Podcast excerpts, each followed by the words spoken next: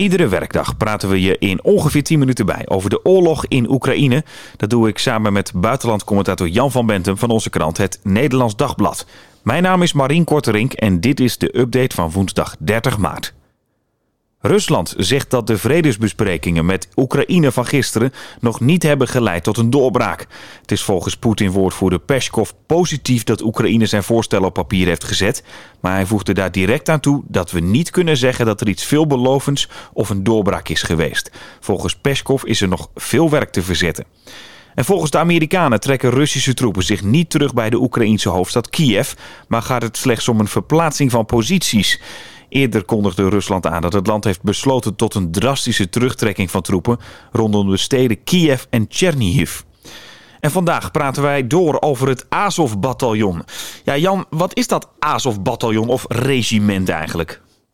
Nou het wordt beide genoemd uh, in de stukken, maar het is een onderdeel sinds 2015 van het uh, Oekraïense leger. Maar wel een zelfstandig onderdeel, vooral gegroepeerd rond de stad Mariupol. Nou, daar wordt verschrikkelijk gevochten. Ehm, daarvoor was het een, een, rechtse militie onder leiding van een Andriy uh, Biletsky. Mhm. En dat was wat wij wel een white supremacist noemen. Een, zeg maar ronduit een neonazi die overtuigd was van de superioriteit van het blanke ras dat verdedigd moest worden. En vanuit die uh, achtergrond had hij dus een op zich niet al te gek grote, zo'n 900 leden, militie opgericht die ook militaire training had gekregen, die ook was bewapend en die in 2014 naam heeft gemaakt als verdediger zeg maar, van het gebied van Mariupol tegen de pro-Russische rebellen.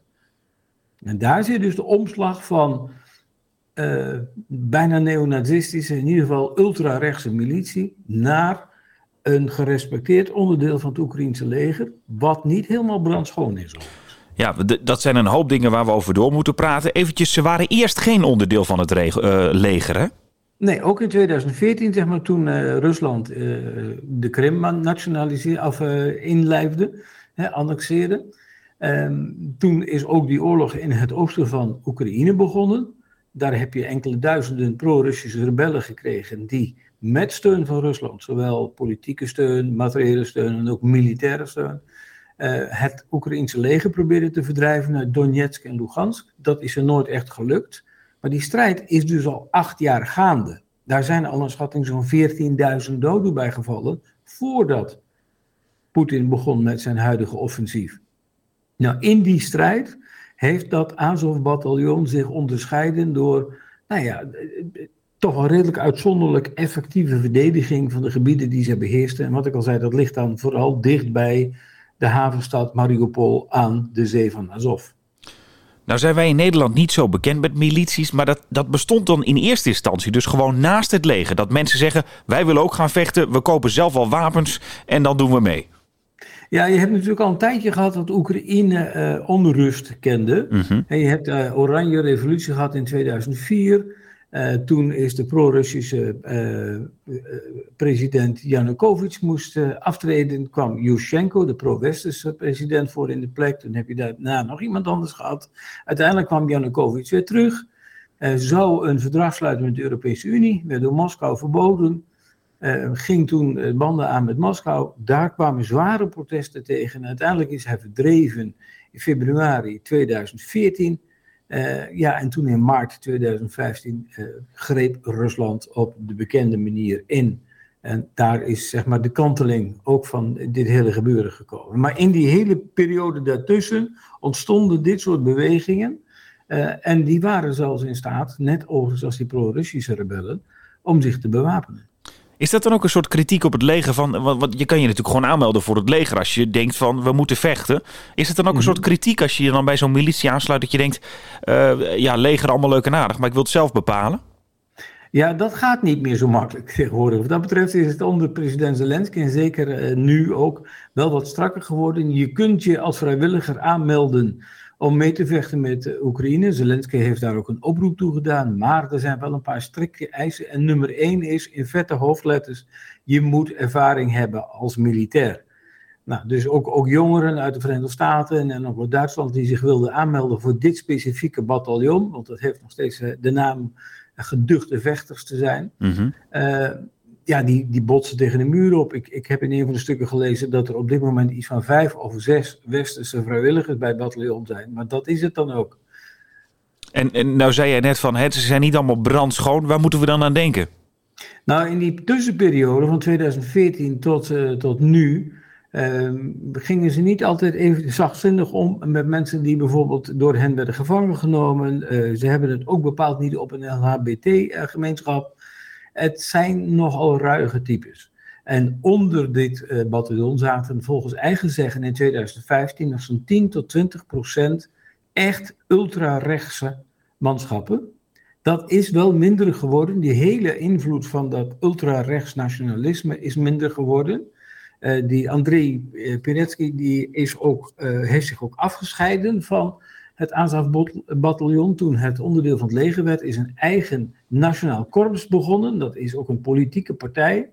Ja, die haalde 2,1% van de, van de stemmen bij de verkiezingen 2019. Eh, daarmee niet de kiesdrempel moest ook weg het parlement. Dus het stelt politiek niet veel voor. Maar eventjes voor mijn beeld. Je had dus in eerste instantie een militie buiten het leger. Ja. Uh, wat misschien wat uh, rechtsnationalistisch was. Op de duur zijn die in het leger terechtgekomen. Is het aantal rechtsnationalisten dat daarin zat eigenlijk wat afgenomen. En dus was uh, die man die dacht van ik, ik moet er dan uit. Want het is niet extreem genoeg. En die wilde dan politiek iets gaan betekenen.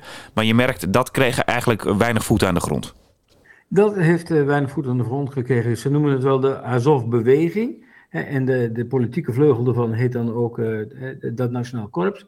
Dat heeft weer een eigen militie. Dat geeft, heeft ook weer kampen en dergelijke. Kortom, hij zette het zeg maar, op een vrij extreme manier door. En daarmee is ook het extremistische element in het oorspronkelijke Azov-bataljon sterk verminderd. Dat zeggen ook veel deskundigen, ook in, uit het buitenland, van ja, die, die, die scherpte die je toen had, dat neonazistische karakter, dat is echt sterk verzwakt. Uh, ze zijn nu veel meer regulier onderdeel geworden, maar uh, ja, hebben nog wel steeds, uh, laten we zeggen, vrij hardhandige tactieken. als het om gaat om minderheden, tegenstanders en, en mensen die niet helemaal in hun nogal masculine denken passen. Ja, nou wordt er dus inderdaad vaak, vaak gezegd, hè, extreem rechts, nationalistisch. De Russen noemen ze zelfs nazi's. Wat is daar ja. nou, ja, jij zegt dat is een klein aandeel, maar het zit er dus nog wel degelijk. Het zit er wel degelijk in, maar niet op de manier zoals Rusland het zegt. Maar het wordt door Rusland natuurlijk wel gretig aangegrepen om zo ongeveer het hele Oekraïnse leger tot neonazistische strijdkrachten te benoemen. Kijk maar naar dat bataljon van Azov, dat is er lid van geworden. Dat is eigenlijk dat hele Oekraïnse leger is zo dus hij moet het land denazificeren, riep Poetin ook. Naast dat het moet worden gedemilitariseerd.